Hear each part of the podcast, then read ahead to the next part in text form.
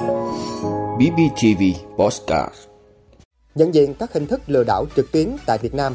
Tết xanh, khi môi trường được nghỉ ngơi cùng con người. Giá mua điện gió, điện mặt trời cao nhất hơn 1.800 đồng 1 kWh.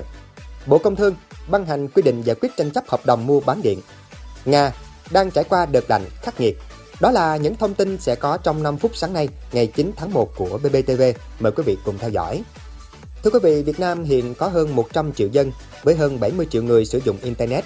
Trong giai đoạn đẩy mạnh và tăng tốc chuyển đổi số như hiện nay, các đối tượng xấu đã lợi dụng sự bùng nổ về công nghệ thông tin, những tiện ích mà công nghệ thông tin mang lại như tương tác qua mạng xã hội, các ứng dụng nhắn tin, OTT để thực hiện nhiều vụ lừa đảo trực tuyến, chiếm đoạt tài sản có giá trị cao. Bên cạnh vấn đề về đào tạo, nâng cao nhận thức rộng rãi cho người dân, cần phải triển khai sử dụng công nghệ cao để áp dụng ngăn chặn xử lý tội phạm công nghệ cao. Thiệt hại lừa đảo trực tuyến gây ra khó có thể ước tính được hết vì các nạn nhân thường có tâm lý bỏ qua, mất rồi thì thôi, Ngay các thủ tục trình báo, pháp lý phức tạp.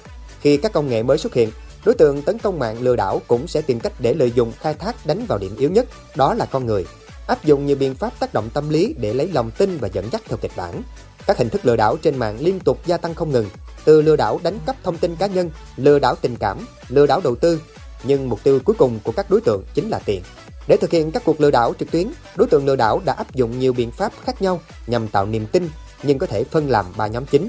Giả mạo thương hiệu chiếm 72,6%, giả mạo SMS, website, số điện thoại của cơ quan chức năng, ngân hàng, công ty tài chính, chiếm đoạt tài khoản online như Facebook, Zalo chiếm 11,4%.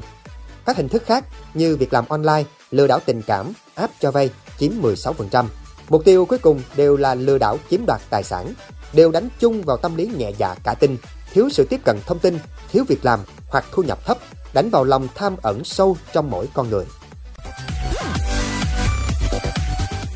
Thưa quý vị, từ nay cho tới hết kỳ nghỉ Tết Nguyên đán, người dân có nhu cầu mua sắm tổ chức tiệc tùng nhiều hơn. Điều đó đồng nghĩa với việc thức ăn bị bỏ thừa nhiều hơn, xả rác ra môi trường nhiều hơn. Trong khi con người được nghỉ ngơi thì môi trường sống phải oan minh chịu đựng lượng rác thải tăng vọt và những tác động tiêu cực từ con người. Vào dịp Tết âm lịch năm 2020, thành phố Hồ Chí Minh có khoảng 13.000 tấn rác thải rắn mỗi ngày, tăng gần 50% so với ngày thường. Tuy nhiên, thực trạng này sẽ thay đổi nếu mỗi người mua sắm và sử dụng vừa với nhu cầu. Trước thêm năm mới, xu hướng tiêu dùng trong một mùa Tết xanh ngày càng phổ biến. Với quan điểm Tết mỗi năm chỉ có một lần, đa số người dân được hỏi đều khẳng định có chi tiêu cho dịp Tết nhiều hơn ngày thường. Tuy nhiên, nhìn những cây đào quất bị bỏ ở bãi rác khi hết kỳ nghỉ Tết, dù trước đó có giá lên tới cả triệu đồng, khiến nhiều người xót xa. Ở những năm tháng khó khăn, trong ký ức của nhiều người, Tết là dịp để no đủ, bữa Tết có đầy đủ các món, những thứ đẹp đẽ nhất, quần áo mới cũng phải để dành đến Tết mới diện. Nhưng nay, khi cuộc sống đã đủ về vật chất, Tết đôi khi lại mang đến cảm giác dư thừa.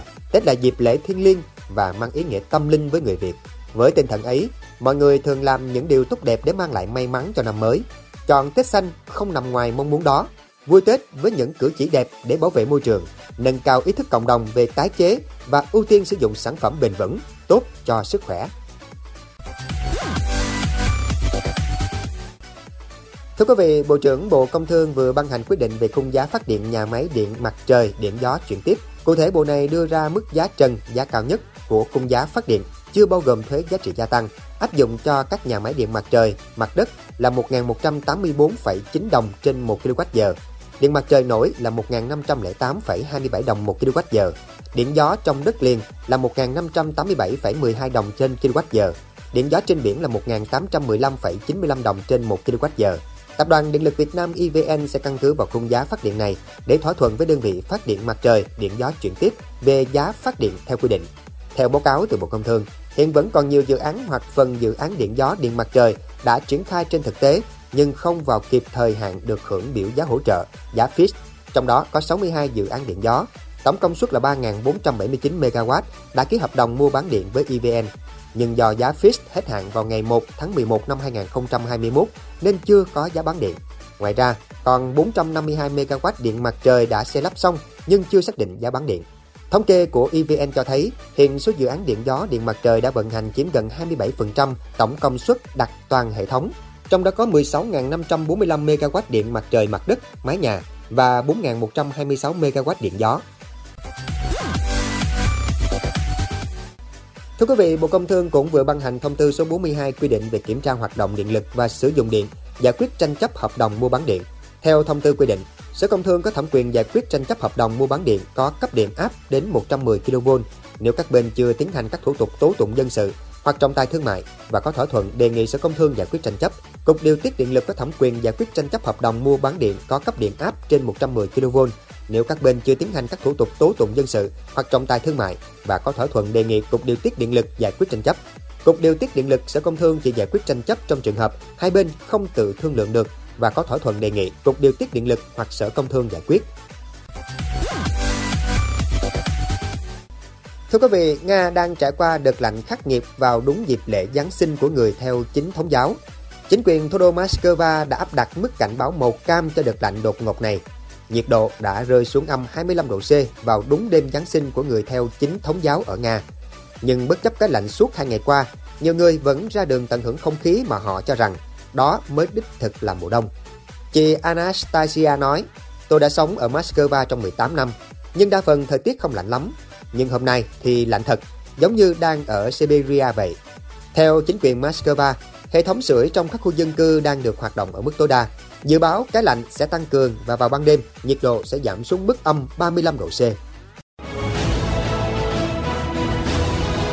quý vị đã luôn ủng hộ các chương trình của Đài Phát thanh truyền hình và báo Bình Phước. Nếu có nhu cầu đăng thông tin quảng cáo ra vặt, quý khách hàng vui lòng liên hệ phòng dịch vụ quảng cáo phát hành số điện thoại 02713 887065. BBTV, vì bạn, mỗi ngày.